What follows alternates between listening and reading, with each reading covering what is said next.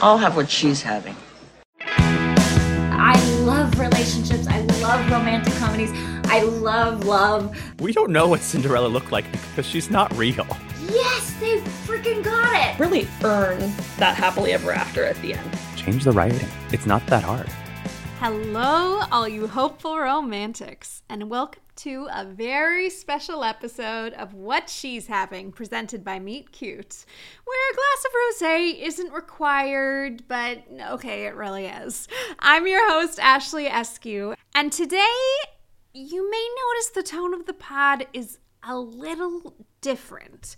Listen, week after week, we've heard so many guests refer to the role of women in Hollywood who are or should be making these rom coms. So, we brought on the effortlessly brilliant Katy McCaffrey who is not only a huge fan of rom coms, but also a current expert and advocate of women in the entertainment industry. Katy is the co head of literary at the Gersh Agency, representing writers and directors of all your favorite shows, including the recently released rom com Gone Wrong, Good on Paper, currently on Netflix. She's also a founding member of We for She and the Write Her and Direct Her lists which has launched the careers of some of your favorite women creators, including, mm, spoiler alert, one of our upcoming guests. Can you guess who? Katy was one of those women that I honestly immediately admired and wanted to make my best friends. I equal parts wanted to pick her brain and tell her all of my secrets. And that is why it is my true honor to share with you the wonderfully insightful and giving and incredible Katy McCaffrey. Katy, I'd love to get started if you don't mind. Sound good? Let's do it. Okay, well, just to kick things off, would you mind giving our listeners and honestly me kind of a brief overview of who you are and where you come from?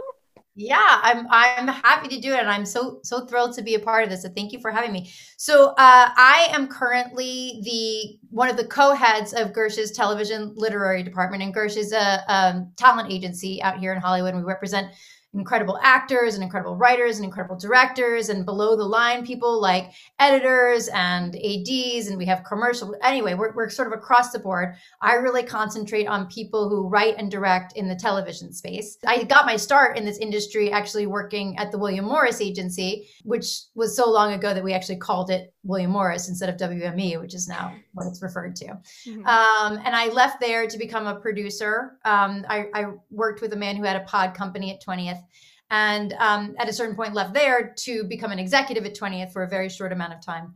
And then i left 20th to start with a few women a, a nonprofit called we for she which is designed to help women get jobs in television because i don't know if you've heard it but we have a little gender gap problem in hollywood oh do we I've never come across that. so it's surprising, right? Um, but it is actually uh, it's problematic.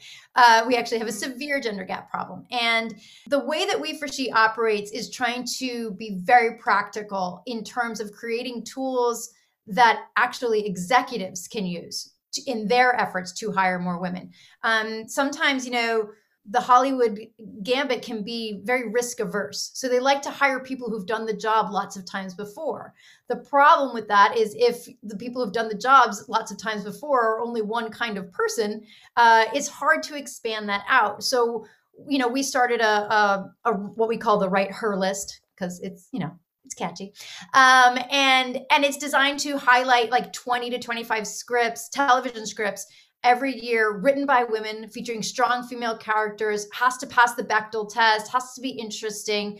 Um, and really it's just to highlight it so that if you're an executive at say a studio or at a production company and you want to hire this woman but maybe they haven't done the job you're talking about before this is just a little accolade that they can point to. Hey she was on this year's Write Her list you know it's and those people that's not us choosing it it's actually culled from all around town we ask executives and showrunners and directors to vote for their favorite scripts. So it kind of emerges as as town favorite. So that helps. And then we we also have a directors program which helps um, episodic directors, first time episodic directors get that first job. So that's kind of like baked into my DNA. I I really find that everything that I do for We for She and what I do as an agent is focused on finding people who come from backgrounds that are traditionally not given an opportunity to tell their story and trying to find ways to help them tell their story. And sometimes that's through writing, and sometimes it's through directing, and sometimes it's through producing.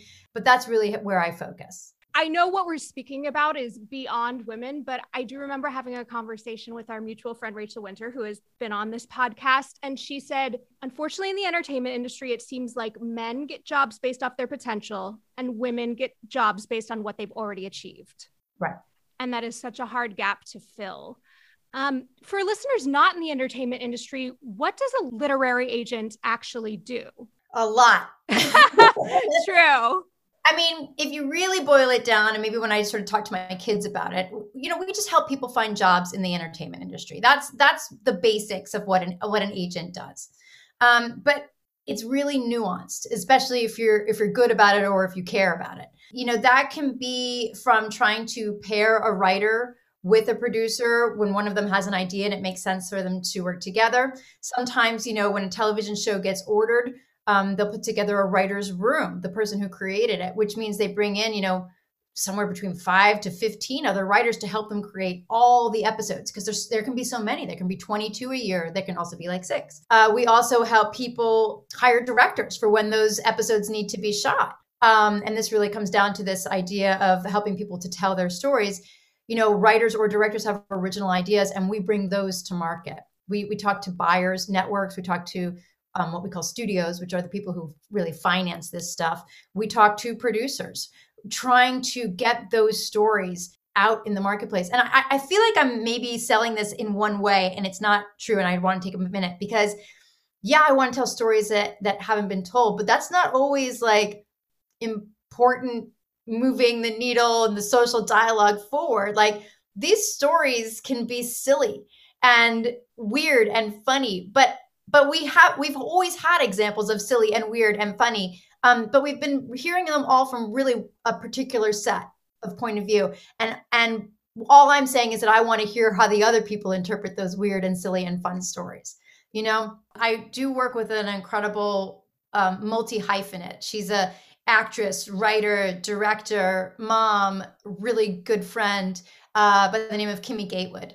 And she has a new movie that's about to drop on Netflix at the end of the month that stars Iliza Shlesinger. And I'm really excited to see that. That's her first feature. She's done a lot of um, directing in television. She's done a ton of writing. She has a, um, a couple of features going forward in writing. Her shorts that she sometimes writes and directs, sometimes just directs, have all won awards. But this is like kind of the first big full length feature that we're going to see from her with a really, you know, kind of compelling talent on board. And I'm very excited to see it enter into the world and see how people fall in love with her the way that I've fallen in love with her. I'm super, super proud of her. Oh, I can't wait to watch that. Have yeah. you been working on any romantic comedies?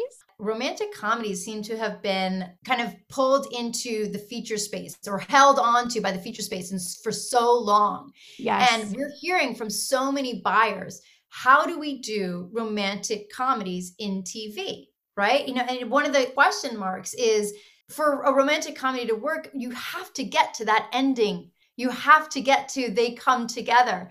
And TV doesn't want to give you an ending, right? TV wants to keep you coming back. So do you try and stretch it out over multiple seasons and run the risk of of finally just irritating your audience, you know, like, come on, get together. Or do you get them together and pull them apart season after season after season? And and what what's the impact of that? I mean, I think one of the biggest versions of this that probably all of us have a touchstone for is Ross and Rachel. Mm. Right? You know, they were so great at really making us wait for it. And then when they finally got together, it was one of the biggest episodes of television that we had seen to date. You know, like you could you could probably have muted that moment and just heard from apartments and houses across the country the oh my god you know when they finally kissed because they had really waited it out. But i do think after that you know the the breaking up and the coming back together and the breaking up and the coming back together started it starts to wear on an audience right? So there is this question of how do we take what we love with rom coms and really bring it into the television space. And I have a lot of writers and a lot of directors trying to solve that equation because it's something that we all need right now as audience members. um, you know, it's been a tough year for the entire planet. And we want shows that allow us to take a little break, that allow us to find a little inspiration, find a little hope. We want to lose ourselves in a in a good story that at the end of the day you're like, oh, great, you know. and um, I think Ted Lasso, in its way, really oh. did that. And you know, it's not a traditional rom com, but if you think about it, I think you've talked about this on previous podcasts, like it really was a story about him learning to just love him and love this situation and be okay with it and not trying to just get it done and, and then go back and fix everything. But I think that's the difference. The the way that rom-coms are going to work in an episodic is going to be more about the non-traditional rom-com, how we fall in love with who we are. Uh, well, it's interesting because the two examples you brought up were Ted Lasso and Friends. And I think about when I first started watching romantic comedies, I was a young girl, super hungry for a taste of what romantic love meant and also looking for models. And it was so exciting, like you said in Ted Lasso, that for the most part, his choices were very healthy when it came to mental health. And that was so inspiring to me as an adult. And I often question how much of my romantic world was shaped by these romantic comedies or television on again, off again relationships and how I approach my own relationships.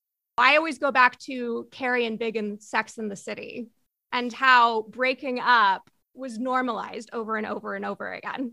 The only reason to get together at a young age is to have the drama of breaking up. Because what does it mean to date at 12 or 13? Really nothing, right? You can't go out anywhere. You can't, you're just at school. You're not really doing anything. So it's just to kind of experience the highs and lows of that you know romantic connection but you have to get to the lows because that's really all they're trying to emulate and you know the other side of this is that you know we are a culture that's really focused on the happy ending being this monogamous relationship and and so so there is a one and there is an end right so you you do have to break up a whole bunch of times before you get to the one which means that you never break up again and I, I, do think that we're starting to explore, and I think it's a positive thing. You know, rom coms are starting to explore um, relationships that are not just heterosexual. You know, so we're looking at versions like that. They're not. They're starting to explore relationships that are not just two people.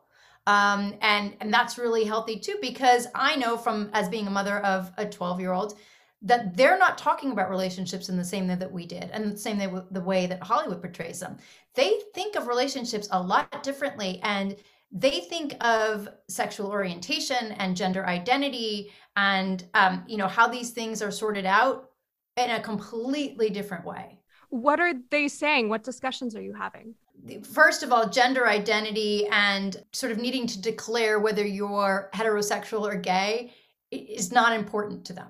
Mm-hmm right? It's a very fluid thing. And I hear often enough, you know, that a girl has a crush on a girl or um, a boy has a crush on a boy. And then next week they have a crush on somebody from the from another gender. And it's has not thus far been like, I'm gay. So I only like people of my gender. It's just like I liked this person or he liked that. It's more so, let's be clear, they're gossiping. They're still doing that. That's, that's perennial, right? But they're saying so and so has a crush on so and so but it it so far doesn't seem to matter the gender identity that that person has and it can change back and forth and it might just be again that we've cr- happily created enough of a space and they have seen enough examples of all of this stuff in the shows that they watch that they're really comfortable not having to make a declaration just liking who they like yeah you mean just being who they are is enough for them for now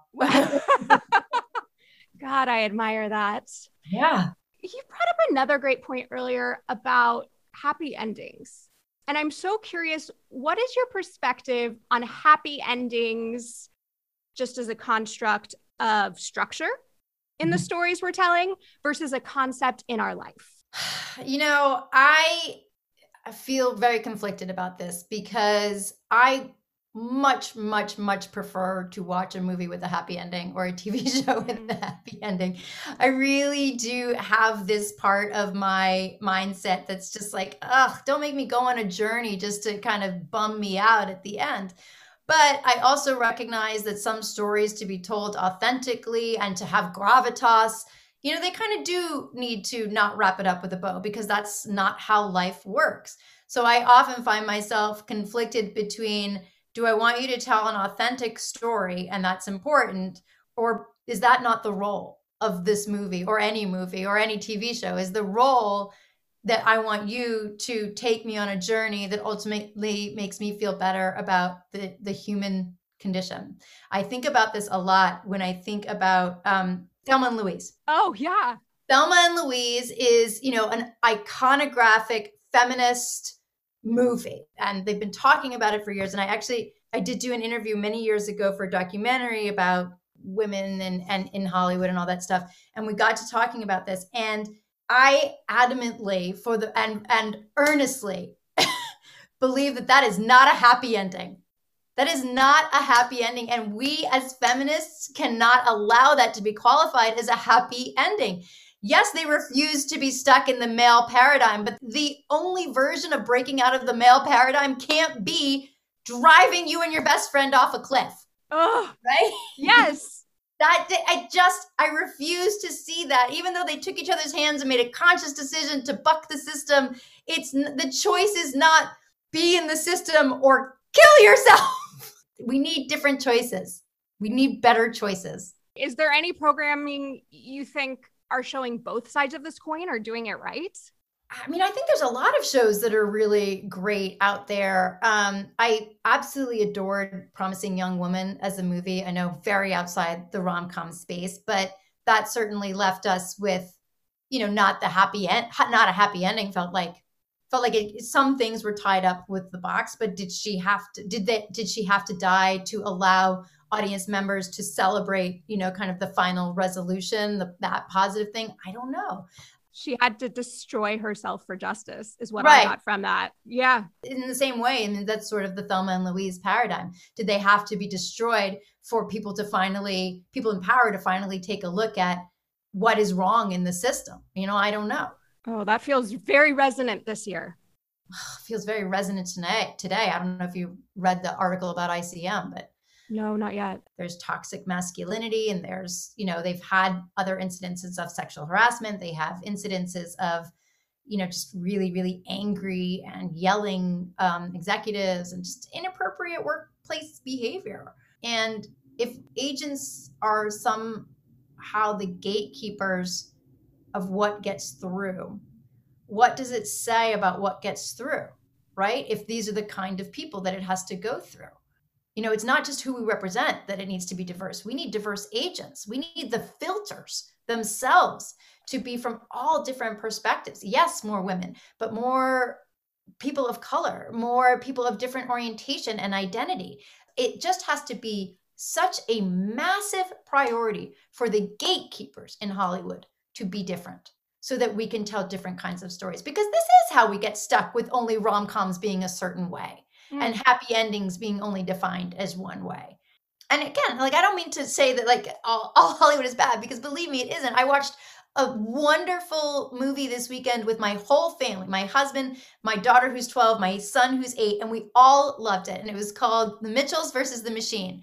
And yeah, it was an animated movie, but it had great husband and wife you know dynamics. It had great father daughter dynamics. It had great sibling dynamics. Had a powerful mom character the you know so there there somebody got it right. A lot of people got it right. I know it went through a whole bunch of filters and along the way a lot of people got a lot of stuff right. It can be done but it just is going to take all of us in hollywood who are these filters these gatekeepers to to encourage and to challenge all of our peers to get it right well, you brought up one way you're doing that earlier is we for she. Could could you tell me a little bit more about the work you guys are doing and and what was the turning point that made you be like I have to work on it and we for she has to exist? The need to do something for me came out of being part of the system, part of companies that were prolific content creators in Hollywood.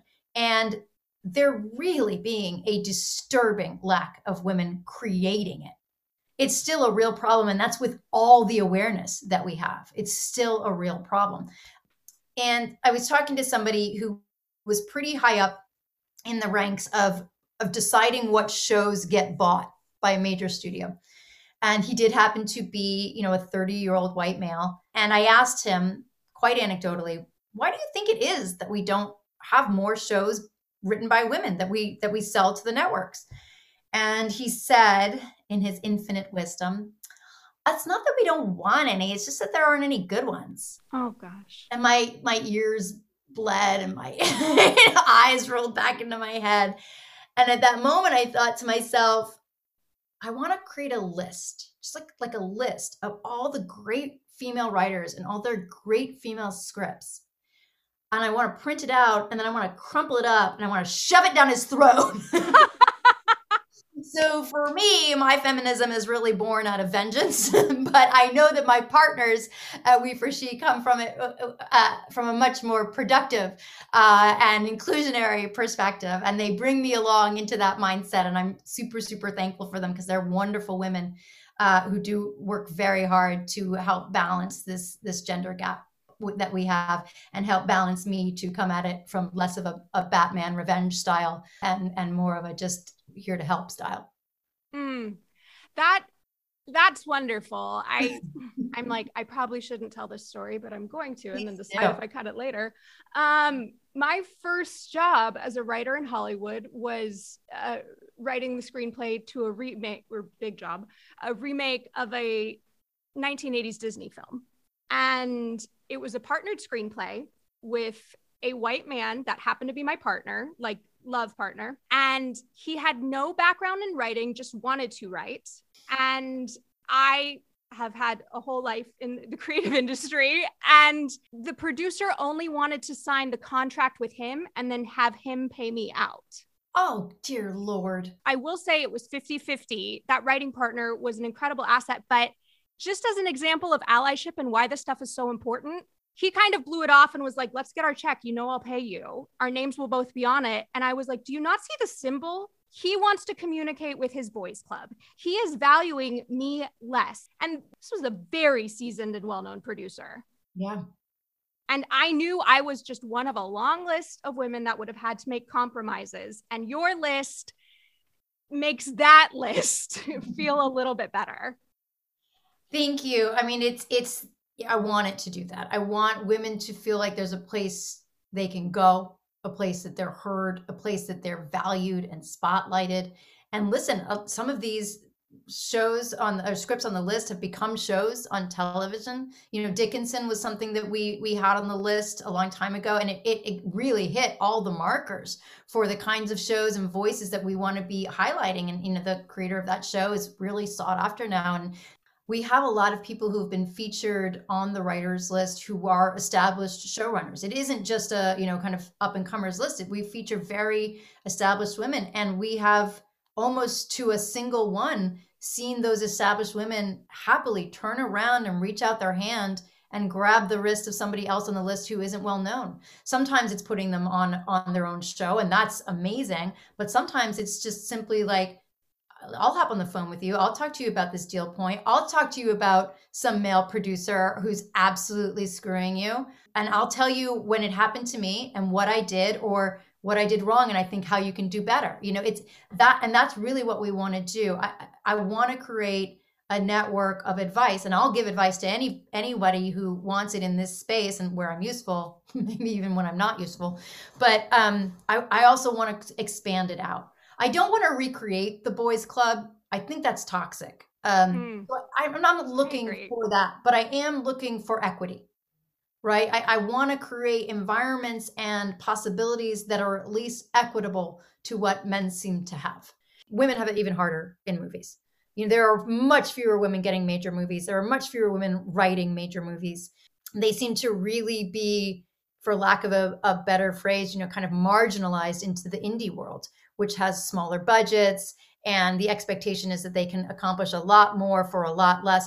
And actually, I'm really proud that women have risen to the occasion there. But now I want to see what they can do when the paycheck is five times more. Because if you're loving promising young woman that has a limited budget, what can that what can that director do with with so much more? Like that's a movie I want to see for sure. I mean, when Emerald Fennell accepted her Oscar incredibly pregnant. And then they showed pictures of her on set. What was it, like eight and a half months pregnant? This makes you cry. That is exactly what I want. And Yeah. why is this the first time I'm seeing it? Well, you know, we we need to talk about it more too when we have these successes. Uh, I work with an incredible writer um, by the name of Ashley Bradley. She works for a major, major Hollywood company, and she was just on set as the on-set um, writer, very, very pregnant. Very, very pregnant. And it's a big action series, and she writes that big action stuff. And the actors and the crew they were coming to her with her big belly and she's like you know i've i've got the script and notes in one hand and i've got a fistful of peanut m&ms in the other and and that's okay you know that's that's how i'm i'm structuring this moment now it was exhausting and we have to normalize that too Yeah. because we have to recognize that yes women can do it all but sometimes when they do it all it's really asking them to do twice as much or three times as much you know like making an entire other human being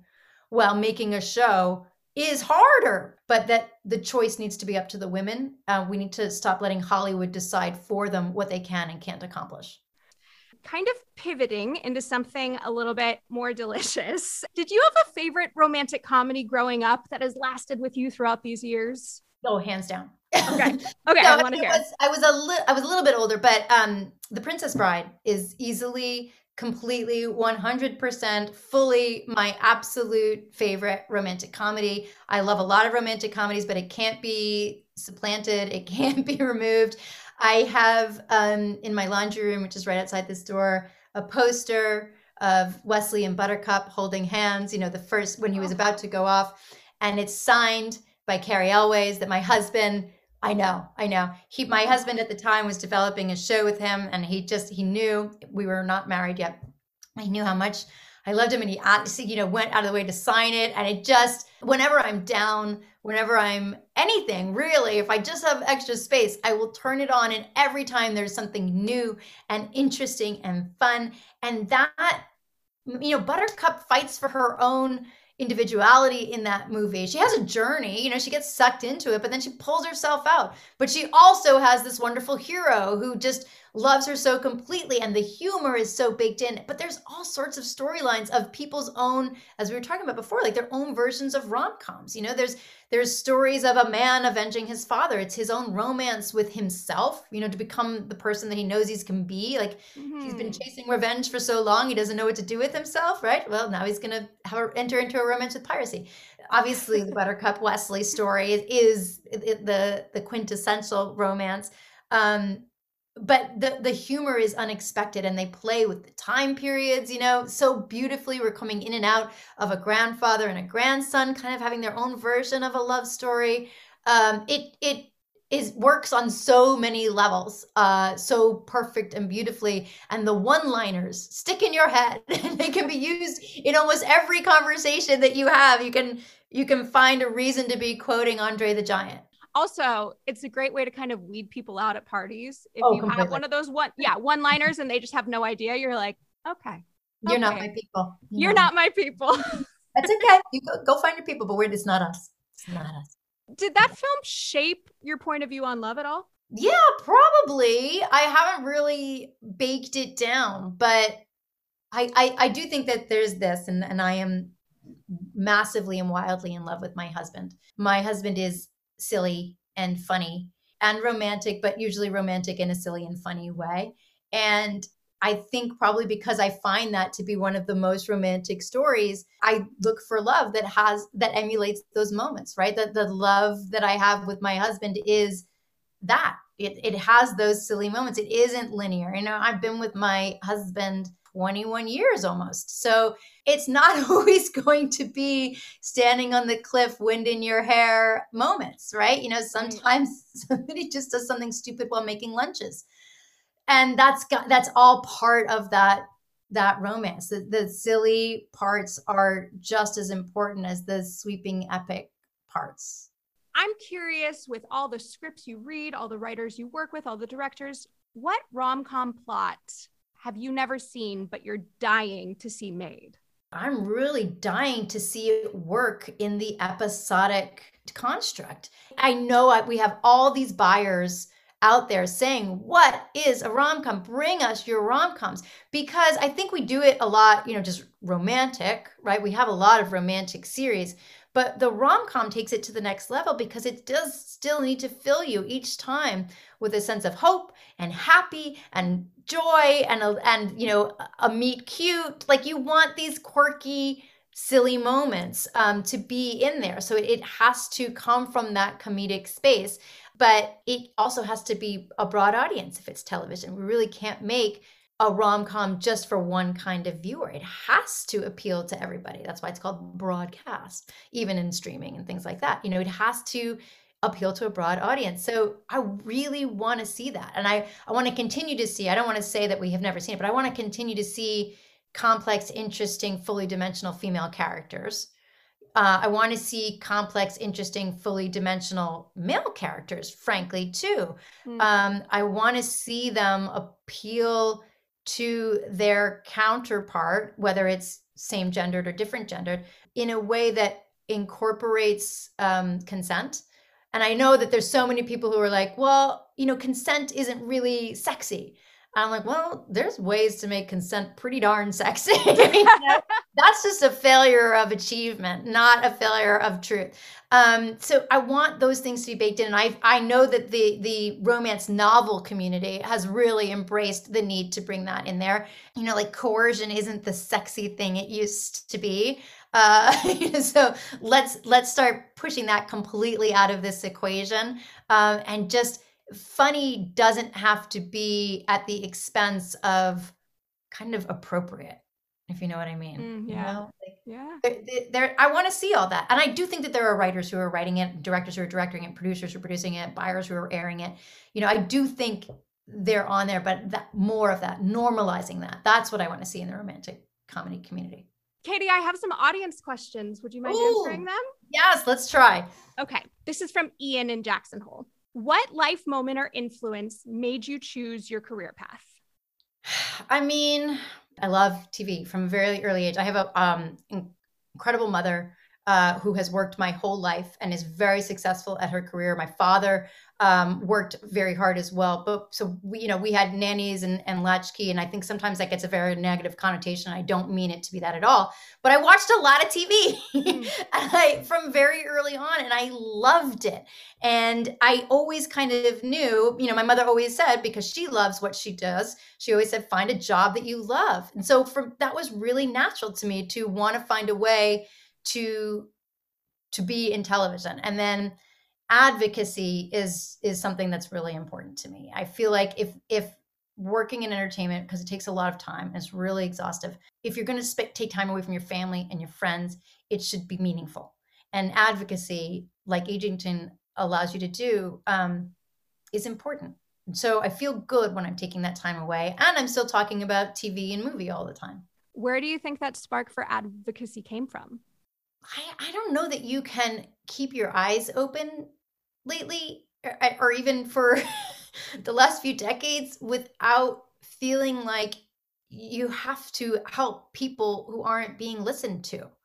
Um, if i have a platform to use if if if by some luck i've achieved a position and, and luck and, and upbringing you know if i've achieved a position where people are listening to me I think anybody in my position has to and feels it that they have to start talking for people who aren't being listened to. You've made it to the lightning round. Oh no. Okay. okay. Who is your favorite rom-com leading man? Uh Colin Firth. Mm. Okay, best era for entertainment. Now. Best love plot in a non-love driven film. Oh, I don't know. Pass. okay chemistry on screen? The limited series that A&E and BBC did of Pride and Prejudice. Oh my god, I rewatch I rewatch that limited series all the time. Is that with the guy from Succession? It's with Colin Firth. Oh, it's with Colin Firth. Okay. Yes. Uh, and I'm sorry that I don't know the woman's name, and I should because she's amazing. But it, it's the best, best interpretation of that relationship that I have ever seen. Mm, I just figured out my weekend plans. Okay. Yes. and finally, what is the greatest act of love you've ever witnessed? There's so many that come to my mind. I'm having trouble like putting one above the other because I'm I'm blessed in that my my parents really loved each other and um, and that I really love my husband and that I really love my kids and I have amazing brothers and sister and we have this great relationship. So I, it's tough for me to pick out one over the other. Um, I will say my husband, you know, sat through a fashion show of 15 different shirts this morning because I didn't know what to wear. And that's a pretty good act of love. but I, I have too many to choose from. I'm, I am truly grateful for that. That sounds like a really great problem to have. And not that you need my affirmation, but I love what you picked. Thank you so much, Katy, for your time. I'm so grateful. I, I'm really grateful. Thank you so much for having me. Uh, you really helped me realize how much love I have in my my life, and that's nice. I'm going to take that with me, hopefully, all day. Oh my God, could I love that woman more? We recorded that honestly a few maybe months ago at this point, and editing her was such a joy because it it was just like she had truth bombs and insightful things to say left and right and she somehow also warmed my heart at the same time. Katy McCaffrey, I'm just so in awe of you. Thank you so much. Uh, if you guys want to find out more about We for She, please go to weforshe.org. And also, if you're looking for more Meet Cute content this week, make sure to check out the latest episode of Cruise Ship, written by best-selling author of Pretty Little Liars, Sara Shepard. Ugh, I could get away on a cruise ship right about now, couldn't you? And if you love Meet Cute stories as much as I do, which I'm sure you do, please subscribe to them for 200 plus rom coms and new stories weekly. You get three days free, and after that, it's only 99 cents a month. I mean, come on. And before you turn off this podcast, make sure to rate, review, and subscribe us here at What She's Having. Also, reach out to us on Instagram with any of your questions for our upcoming guests or any Meet Cute stories at Meet Cute or on Twitter at Listen Meet Cute. I'm so grateful for all of you, hoping you're having the best week and that you IMDb'd all of the inferences and references that Katy gave us today because there are some incredible writers and stories that she talked about today. Oh, that's it from me. I'm your host, Ashley Eskew, and I'll have what she's having.